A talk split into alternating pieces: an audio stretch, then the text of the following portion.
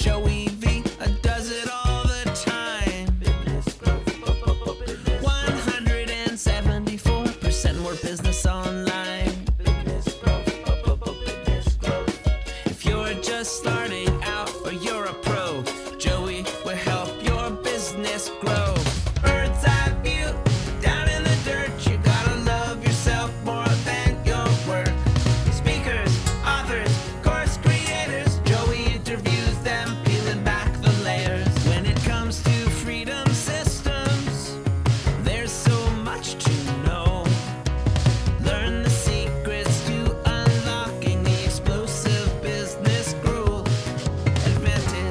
Hey everyone, welcome back to the Business Growth Advantage. I am very excited for today's episode because Tyler and April, man, I feel like we've known about each other for years. We connected in person about a year or so ago, and I just get the biggest smile on my face whenever I see these two, either online or in person. Today, we're going to be talking about how to scale a business with monthly recurring revenue. Before we get to that, though, Tyler and April, do me and the audience a favor here because what you do is so helpful and it's also super comprehensive in a really great way. So if you hopped on an elevator with someone who was a business owner and they were like, "Hey, what do you guys do? What is your elevator pitch for Nomos?" So we tell people that we're a full service marketing agency for lawyers and that we're trying to make the law more human through authentic storytelling, design, and data. Essentially, just breaking down the barrier from someone not knowing they need an attorney to actually hiring an attorney. Man, and okay, there's so many questions that I have for all of you, but I love that you described that the way you did because even if you niche down to we work with lawyers, every practice area I'm sure has different lessons that you're learning around what it takes to take a stranger to someone who is a hot lead who wants to hop on the call. And one thing that I'm hearing a lot in terms of just lawyers and law firm owners who are really starting to take marketing seriously is there really a difference in my marketing approach if I have more of a reactive practice area that I'm in, like personal injury, versus proactive, like business law or trademarks? Yeah, I think there's definitely a difference because the urgency with which someone has to act Yeah. is completely different. And so when you're talking about personal injury or criminal defense, you do have things like the statute of limitations. You've got medical bills piling up. You've got ongoing medical treatment, or you've got like a court date. And so you have to take action pretty soon. And there is this level of immediacy. Hmm. So your follow up sequence needs to be faster. The way that you get people signed up needs to be quicker. With like business to business or something where like someone can make that decision today or a year down the road, you have to nurture that relationship. And you really have to present case studies and success in a much different way Hmm. where people can visualize what their life is going to look like and how much better it's going to be if they hire you as an attorney. Man, it's well said. I can tell I'm talking to two pros here. But before we get into this monthly recurring revenue topic, which I love, I'm excited to dive in on, let's zoom in on what you mean by full service. Because what you guys do really is a leg up from the other marketing companies that I know of, especially the ones that focus on lawyers. So tell us about all the different ways that you help lawyers. Yes, so we try to be a one-stop shop for any attorney marketing. Mm-hmm. So we do everything from branding. So, you know, creating your logo. We can even help with naming a practice. Obviously, we don't do the trademark So side. good though. That's so good. Little plug there. So, you know, the branding, logo design, website design, website maintenance. We also do photography, videography, and then we really get into the ongoing services that is what you think of when you think of marketing. So the SEO, the Google ads, social media, social ads, email marketing. We even do something that we call local marketing. So that would be more localized in your own community. So along the lines of billboards, TV ads, radio. We're doing a lot of holiday cards right now for our clients. So anything that's within your community that you can really reach out to your clients or prospective clients, we do that as well. Man, this is so helpful. And I just want to highlight a golden nugget here that I learned the hard way. And I'm so grateful to hear that you guys do what you do the way you do it because there are so many downsides to working with a niched expert in the marketing space even if they work just with lawyers, I can't tell you how many times we've worked with great Facebook ads experts. And then when we weren't seeing the results that we wanted there, it really felt like we were trying to figure out how to fit this square peg in the round hole instead of saying, okay, maybe ads isn't the answer on Facebook. Where else can we go to see how we can get the marketing leads that we need? Yeah. We'll get into monthly recurring revenue in a second, but I would say that's one of our favorite conversations to have. Obviously, we want to give a campaign mm-hmm. time to optimize and see results. Yeah. But I love being able to go to a client and say, hey, this aspect of your marketing isn't working, or it's really competitive. You're going to have to spend a little bit more money here. Is there a better way to use that money? Can we pivot in some way, or can we reduce your scope or go into a different scope and expand this one? And there's a lot of flexibility that's built in there, which we really enjoy.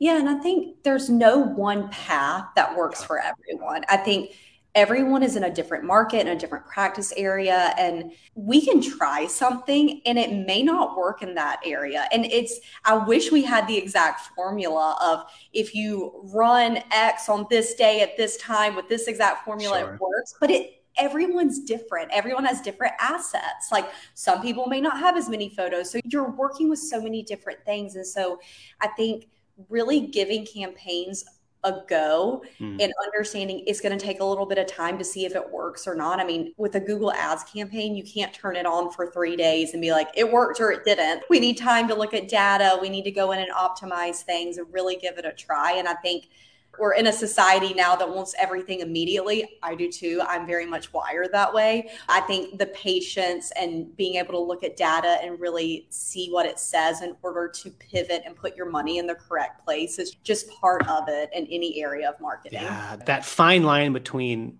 how much longer to wait versus when to start pivoting or trying something new is something that can be super hard if not impossible to try and do if this you have zero experience in all of this and you're just trying to make your best guesses. I know that whenever I log into Google ads or Facebook ads, I'm like, oh, someone else would, could look at this and it would be like they're reading the matrix and seeing the meaning. And I'm just seeing a bunch of numbers.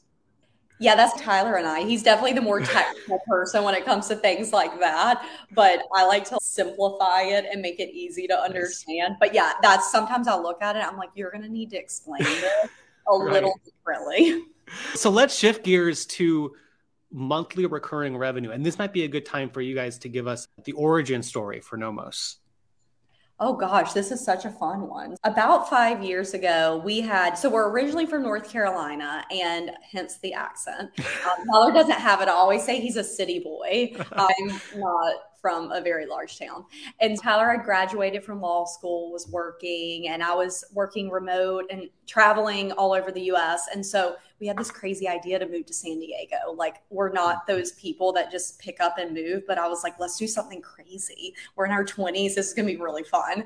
And so moved to San Diego, fell in love with it. Ended up, I started working with our now business partners. They have about five businesses and I was working with their first and primary business. It's a marketing agency, but in the dental space. Mm. And so I was one of their first few employees there, became head of account management and really grew that team. In the process, Tyler and I became really good friends with them. It's another husband and wife team. And we just had like similar thought processes and really our vision for growing anything was like it just seeped. And so we just got talking with them, and Tyler was a lawyer and he was freelancing on the side and building websites really to make ends meet. I was working as an editor for a magazine at the time. So okay. I was in that creative role already and kind of stitching things together and maintaining like our website. And I just love this kind of stuff. So we ended up Tyler's always been tinkering. Exactly. Definitely a tinker, which is not always the best thing for for a business owner. But I think we just looked at our skill sets and looked at like the legal space and just thought, what's missing here? Hmm. What can we do, or what could we take from our business partners, like agency that's growing really quickly in the dental space, which is full service, and take that business model and replicate it for the legal side. And of course, it's not a perfect fit. Yeah. We've had to make some adjustments, hmm. but it gave us a really clear roadmap for how to grow our team, how to grow like our revenue base. And that's really how we got started. And I would say like now we're on the East Coast, we're back in South oh, Okay. So we're in Charleston, South Carolina now. Yeah, nice. so we bi-coastal, but we moved in December of 2019. Mm-hmm. Great time to move to a new city. Highly recommend. Right when COVID was starting, gosh, literally everyone's stuck inside. Thank goodness we had a backyard. But yeah, we try to be like back and forth as much as we can. A little more difficult during COVID and having a toddler, but things are picking back up. Life is getting somewhat back to normal. Good. But yeah, this June will be our five year celebration. Wow. Really, it's five, crazy. Five years. And did it always was the idea when you started to have this recurring monthly revenue model to it, or did that come over time? So that's definitely the foundation yeah. of the business. That's where you see the most scale, especially with an agency, but also looking at other agencies that we're potentially competing with. It's like, how are they growing? How are they scaling? How are they mm. building value with their business. And if you're just doing projects and you're just constantly chasing after the next client, it, your business becomes far less valuable to you or a prospective buyer. And I think as you're looking to really grow your business, like monthly recurring revenue is a great way to do that and to scale up and to provide predictability in your growth. Yeah. If we can just talk like business owner to business owner for a bit about this, I can also geek out on the different models around this. And one thing that Indie Law is testing and about to launch is more options that we have. So we have our flat fee trademark packages, which is not recurring. And then what that's naturally just opening up opportunities for is once people have their trademark, they need help protecting and monitoring that trademark and making sure that if there are any competitors or copycats or whatever that we can help them become aware of that sooner than later. And so we're starting to create more recurring revenue models as a potential, I guess you could call it an upsell. But what I'm seeing the opportunity for us, and I think a lot of lawyers are thinking this way, is how can I create recurring revenue in like a we're here if you need us mm-hmm and that's the model which i know is very different like you guys are actually providing value month to month so can you talk a little bit about that distinction and the weight or responsibility that you have with the way that you've set it up yeah so i think and tyler i know you have a lot to say about this too but i think when i think about what you're talking about with indie law it's very similar to the way that we do hosting and website hmm. maintenance mm. so obviously when we host a website they're on our servers. We're maintaining things on the back end but we're not going in and making a website update unless a client says hey right. i got a new team member. Like we're not and so it if they send us stuff we'll absolutely update that but we're like waiting for them when they have those updates. And some months they may have five or six updates. The sure. next month they may not have anything but we're there if they need us. And so that is probably the most similar for our other services like the SEO, Google Ads, mm-hmm. social, all of that. We are delivering services throughout the month from the first to the last day. Like we're doing things all throughout.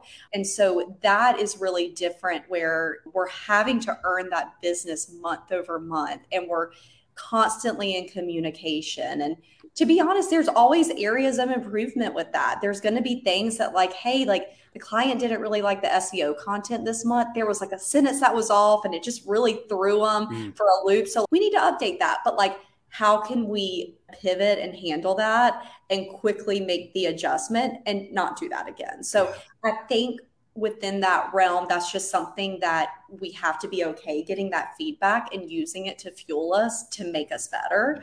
And that's something that we always challenge our team members with of like, that's great feedback. Let's make sure we add this to the process because we can do that better next time. Yeah, that's great. One thing that I was really impressed in terms of what I was hearing before we went live, you were saying that you guys are running your projections and you have a solid sense of what the churn rate could be or when people are eventually choosing to no longer work with you.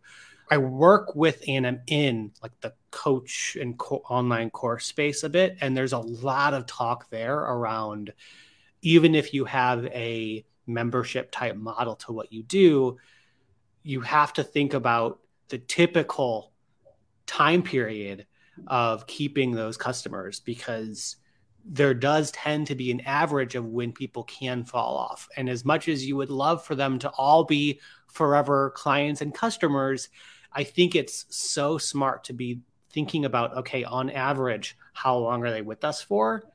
And then you can take that number and start factoring in profits, cost. And if they stay with you afterwards, then great. That's just icing on the cake. But I think that's a really helpful thing to be thinking about. Is that something that you guys are finding helpful? Is building like KPIs and projections around that churn rate? Yeah. So I think one of the things we were talking about is creating a pro forma for your business where you're projecting out new sales as well as like your costs for the next year. Yeah. And one of the most important things that you can add to that pro forma is like what we call a churn rate. So how many people are going to leave your business or leave that that recurring revenue mile every single month? And it could be 90, 95% retention rate. That sounds great, but one percentage point can make a huge difference. Yeah. It can be over five figures of revenue a month. And if you can tweak that a little bit and just improve that churn rate, then you can actually become way more profitable. And as you're saying, Joey, if you can prolong the relationship, even just a few months, Yeah. It ends up adding a lot more recurring revenue to your business. And I think for us, as we've been projecting and like thinking about like growing our team, I think that's one of the most important things to keep in mind is like, can we afford this hire now? Can we afford it in six months? Mhm. What do we need to do in order to get to that point? Do we need a bigger office if we make that hire? What's that additional expense going to look like? What do we need to add to our monthly recurring revenue in order to support that type of growth? And I think a lot of times we just think that the more revenue we get, the better. But that comes with so many other problems and so many other things you have to troubleshoot. And revenue doesn't always mean that there's going to be an increase in profits. Mhm. And so just being able to Yes. keep all that stuff in check and making sure that you're measuring it month over month and projecting that out, I think is definitely like the best way to go about that. And churn rate, I think, is something that a lot of attorneys and other business owners don't necessarily think about. Yeah, well, I appreciate you guys bringing it up. And I know that's not like the most fun of topics to be talking about, but I appreciate your just transparency around this stuff. And adding to that, we talked about, again, I'm on the same page with you guys about prioritizing profit over revenue. And one thing that I'm hearing a lot from business owners with all different types of models, and I'm sure you guys can relate to this, is when you have the types of clients that are coming in that you guys are having, there's some calculations and some decisions that have to be made of do we start to go in a direction where we increase our prices and intentionally have fewer clients that we're serving but more profit? Or do we want to go down a direction we, where we're getting a higher volume of clients and getting more profit in that way? Are you guys have there been like very significant lessons learned around that math and those choices over the years Yeah. And That is such a good. That's like the million dollar question over like the past. I don't know, like year and a half. Yeah, mm-hmm. because I think pers is something that I've struggled with because I'm like, if we increase prices, I want to make sure the business is better. Yeah. and yes I think I just personally have never felt right about doing that. Yeah. Unless they're getting more, like what is different of what they're getting. And I think it- there's two sides to everything because you look around, like everything has increased. Yeah. But Things that we're having to pay team members more, we're having to pay more for software products that used to be so much more affordable to use. So the cost of doing business has gone up. And so yes to still maintain those things cost us more. And so it's just a different world that we're almost living in than it was two years ago or three years ago, even. So I think that has been really unique for us. I wish I had the exact answer of this is how we did it and we did it perfect. I feel like we're very much still in it yeah and something that we're figuring out as we go. And also, it's like a duel that I'm having with myself of what's the right thing to do because both sides are Mm. it's hard. yeah as I say too, with pricing increases and especially going to grow your revenue, like that is not necessarily a bad thing because the more money that your business has and the healthier it is, the more you can reinvest in your team and your Right. services. And I think that the thing that I see is like people like I want to be valuable or I want to be a value business for people and you can't get the results that they need if you're cutting costs on things like staffing and like your software products. Like you have to be able to afford those things. And I think the other point that you were making, which is which direction do you go? Do you take on fewer clients at a higher price point, or do you sell something that's a little bit less expensive to a wider group of people? Yeah. I think there's definitely, we do this with our own business. We have multiple tiers. We have a premium tier where we have clients that are doing billboards and TV ads. They require a ton of handholding. But then we also have what we call scratch practices. And these are the practices where we're doing a little bit of marketing with them and we're making sure that they have the foundations in place to start to grow their business and hopefully reinvest in marketing and move up into our growth tier in a year or two. And so I think there's a way to segment your clients as well to say, here's my one to many model and here's my one to one model. And just finding a way to ah. do that. Yeah, and I think it goes back to looking at your budget and what you can afford. I always Hmm. love when we talk about like comparing it to a car. Like I would love the new Land Rover, but that's not in our budget. So like my little Volkswagen Tiguan does the trick. I love Volkswagens. It's a great car. Two dogs and a baby. It's getting a little tight. Sure. Uh, it's like that's what we can afford and i'm so happy. I found the best option within our budget that works for our family but i'm not going to volkswagen and saying hey can you lift this? Can you do this to this car? That's not what i paid for. Mm-hmm. So i think that that's important to keep in mind with any Right. service that you're getting. It's got to be within the realm and maybe one day we'll be able to get that car but that's just not part of what we can do right now and those are my expectations and i think that that's important when you're thinking about any service like Yeah. people are in different like areas and different levels of what they're getting and if you want to have all of these backlinks for an SEO campaign and you want 4000 words of content like that's going to cost more than what Mm. it's going to cost for 500 words of content and no backlinks so just Yes. kind of understanding that but i do think we've tried to make it work within our business model where we can work with people who are all, in all different stages because like i get results for it. exactly and get results. And it Yeah. may take a little longer. That's the way we built our business. We couldn't afford to do google ads. We were writing blog posts at night and doing everything ourselves. And over time we started ranking on google and we just bootstrapped it. And so there are ways to get that. It just takes a little more mm-hmm. patience So before we move on to the next topic, I love this topic. One thing that I think you guys have done really well, and I just want to give y'all a virtual high five on this, is I talk to so many business owners and especially designers, branders, people in the marketing space who have built their agency in such a way that they're one client away from a huge disaster in their company.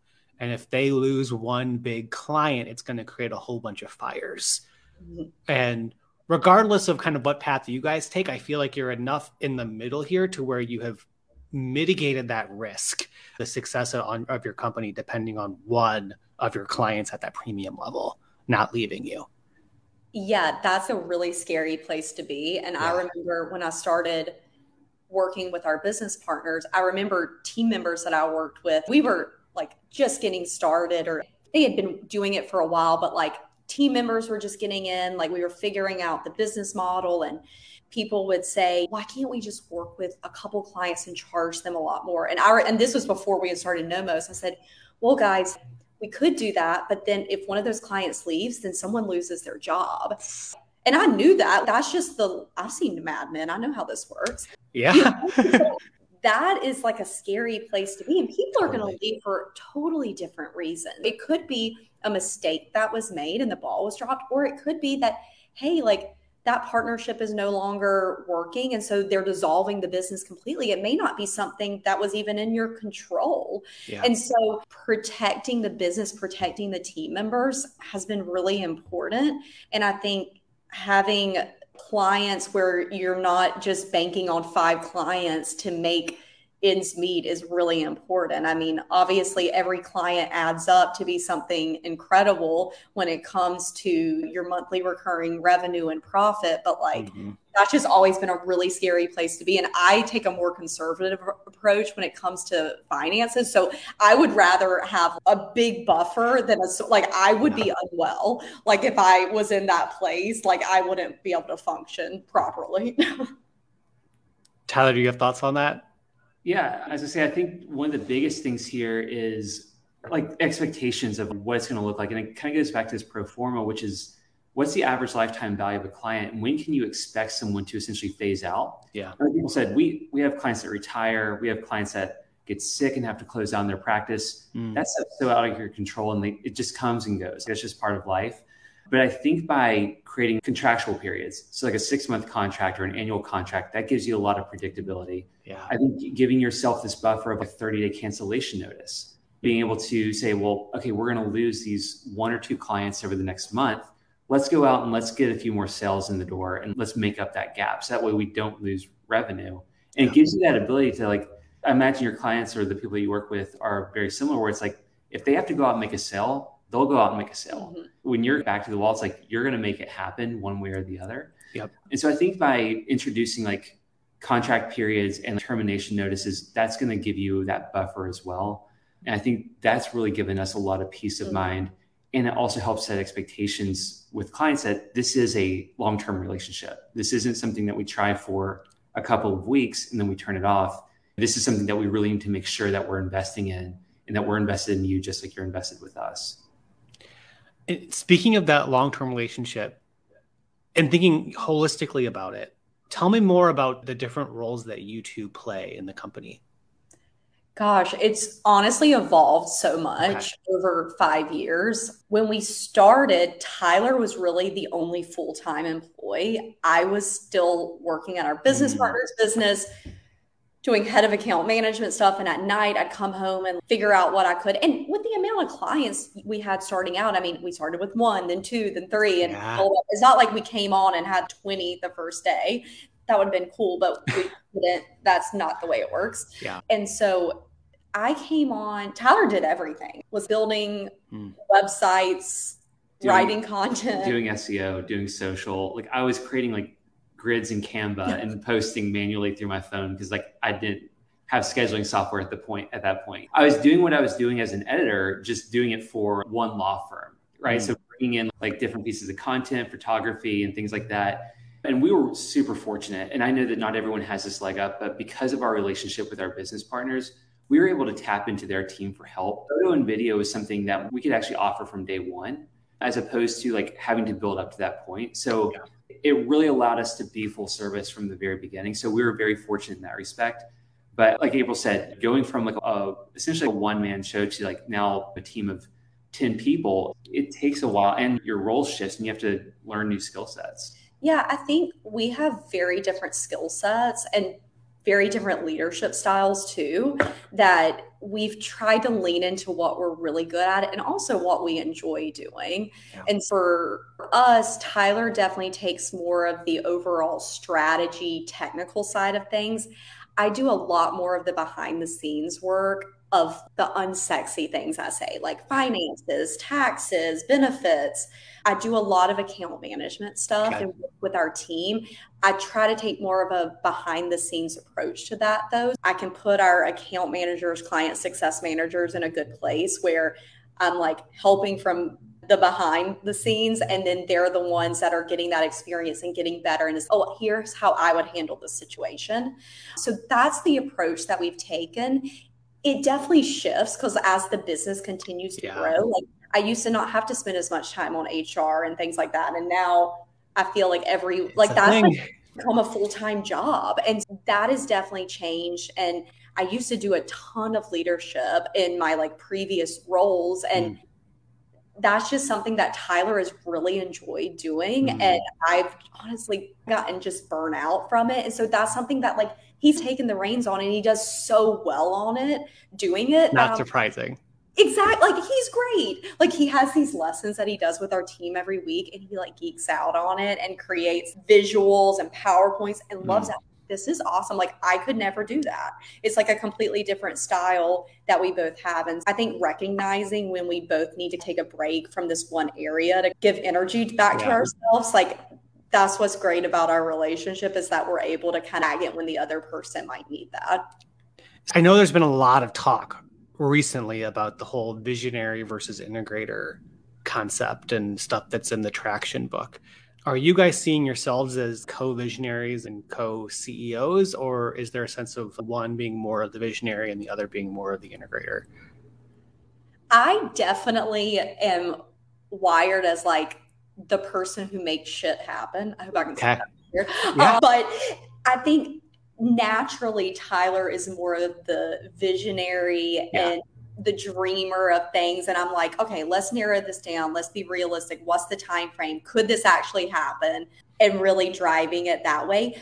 But i do think as we've evolved in the business and in our relationship we've taken things from each other where i don't know if you've ever done clifton strengths or yeah. Love it. I like geek out over it. And we've i've done it like four or five times. And i used to always laugh because all of mine were in, gosh, what's the first category? For, there's four different groups, and there's one, and it's like action oriented stuff, and it's like achiever, discipline. Yeah. All these things. Mine were always in that, and achiever was always number one. And I was like, gosh, I really got to work on this. I need to have more strategic thinking. And it just didn't come like naturally as a strength to me. But I've really worked on that. And I credit Tyler a lot because that's just the way his is always strategic. And mm. this last time we took it a couple months ago, my number one was in strategic and it was futuristic. I was like, oh my gosh, yes, this is amazing. Oh, that's awesome. Celebrating. Tyler wasn't very happy with his results. Sorry, were- Tyler. Mine were all exactly the same. And I was like, I'm just not a very well rounded person. no, so I took the Strength Finder, I think, for the first time when I was in college. Yeah. And part of what they say is these should never change every time my wife has taken it, and she's taken it like five times, she gets different answers. So yeah. what that tells me, because she then talked to someone, was like, "What does this mean?" You guys are telling me like this shouldn't change.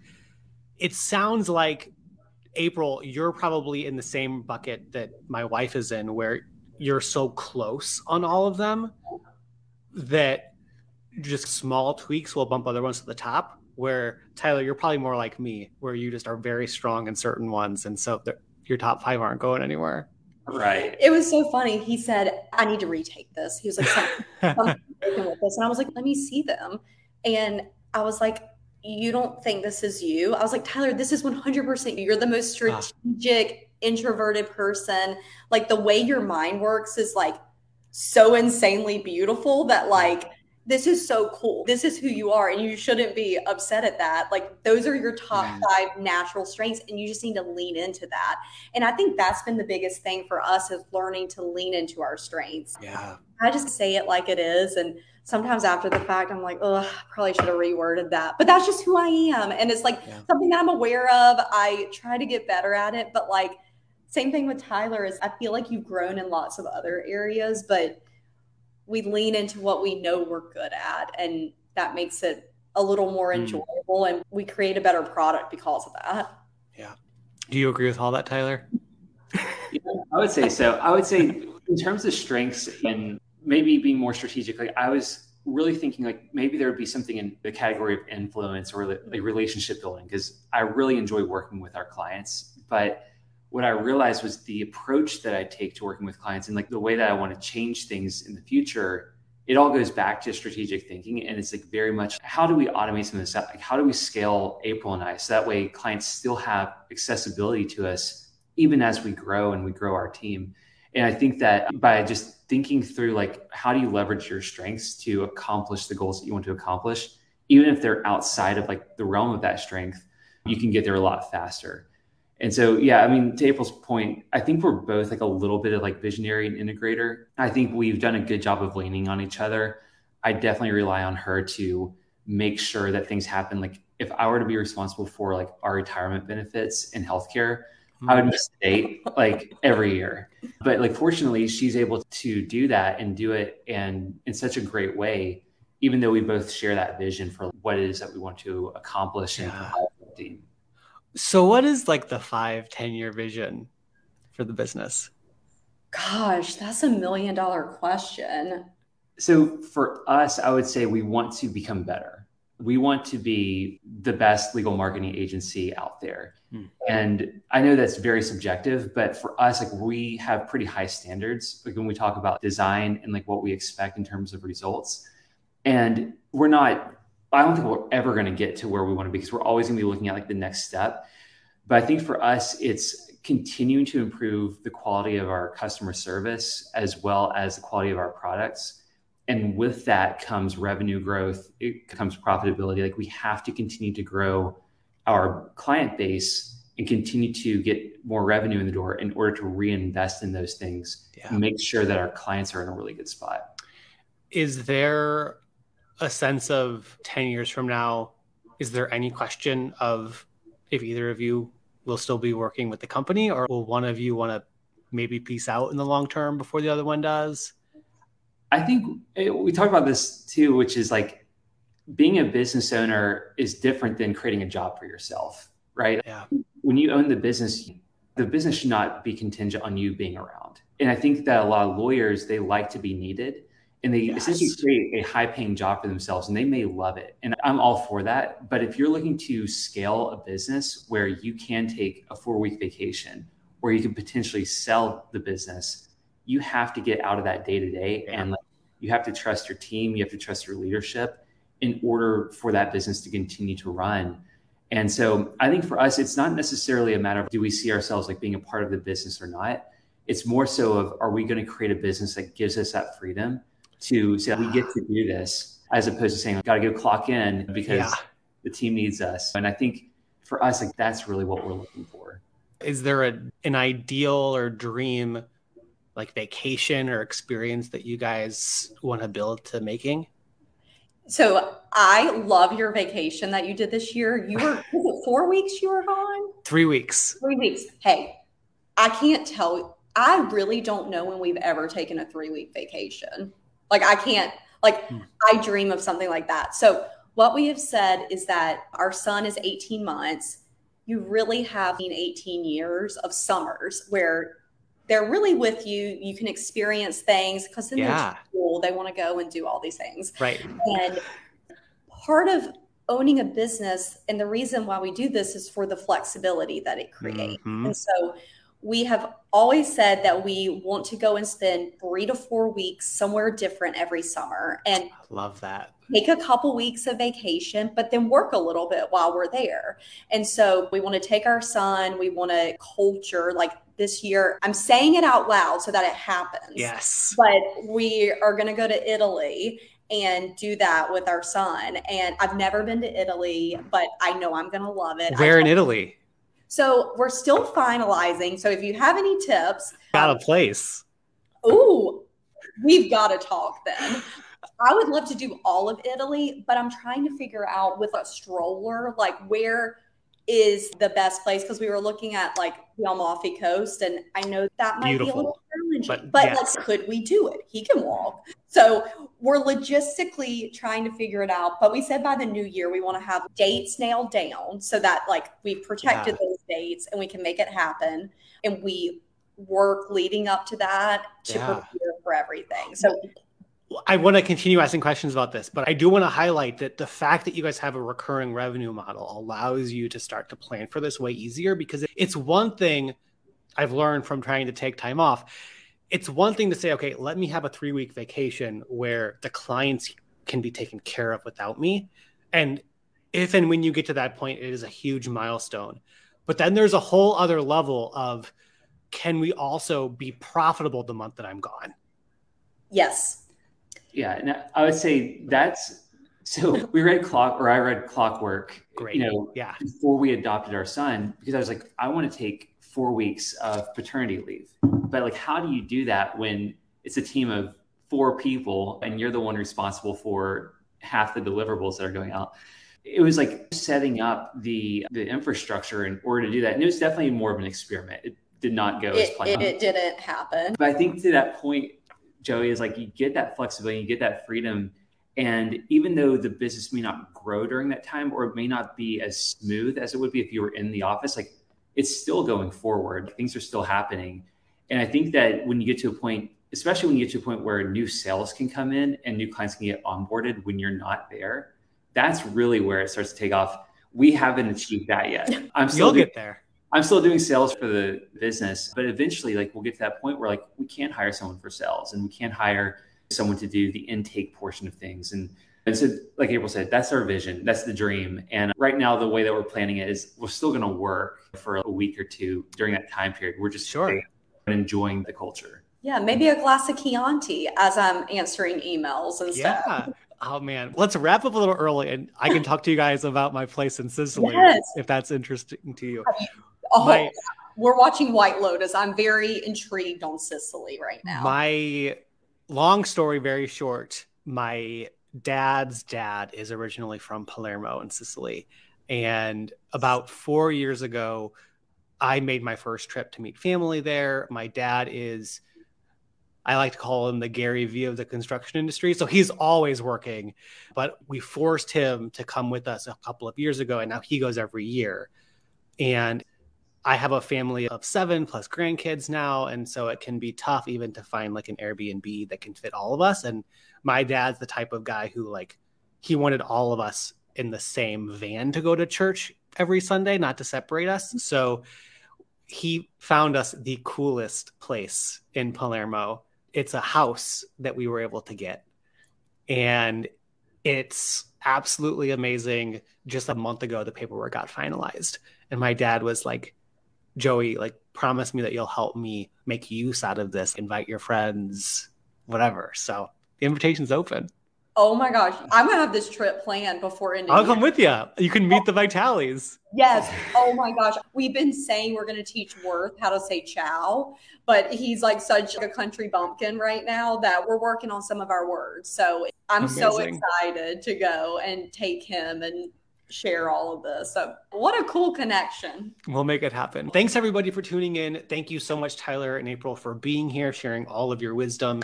And we'll forget when the next live version of the Business Growth Advantage is coming, but stay tuned and make sure that you're subscribed to the podcast, everybody. That'll do it for this week. All right, that'll do it for this week's episode of the Business Growth Advantage with me, Joey C. Vitale. Thanks for tuning in. I'll see y'all next week.